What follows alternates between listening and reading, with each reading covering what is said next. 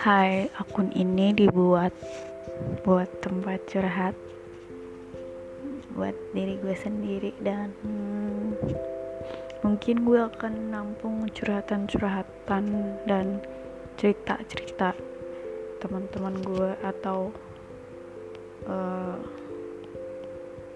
followers gue ya atau dari siapa pun lah mungkin dan bukan cuma ngomong soal cinta tapi kehidupan apa yang sedang terjadi di kehidupan sekarang-sekarang ini gitu. Dan pokoknya nggak cuma ngomongin cinta tapi mungkin semuanya. Pokoknya gitulah. Thank you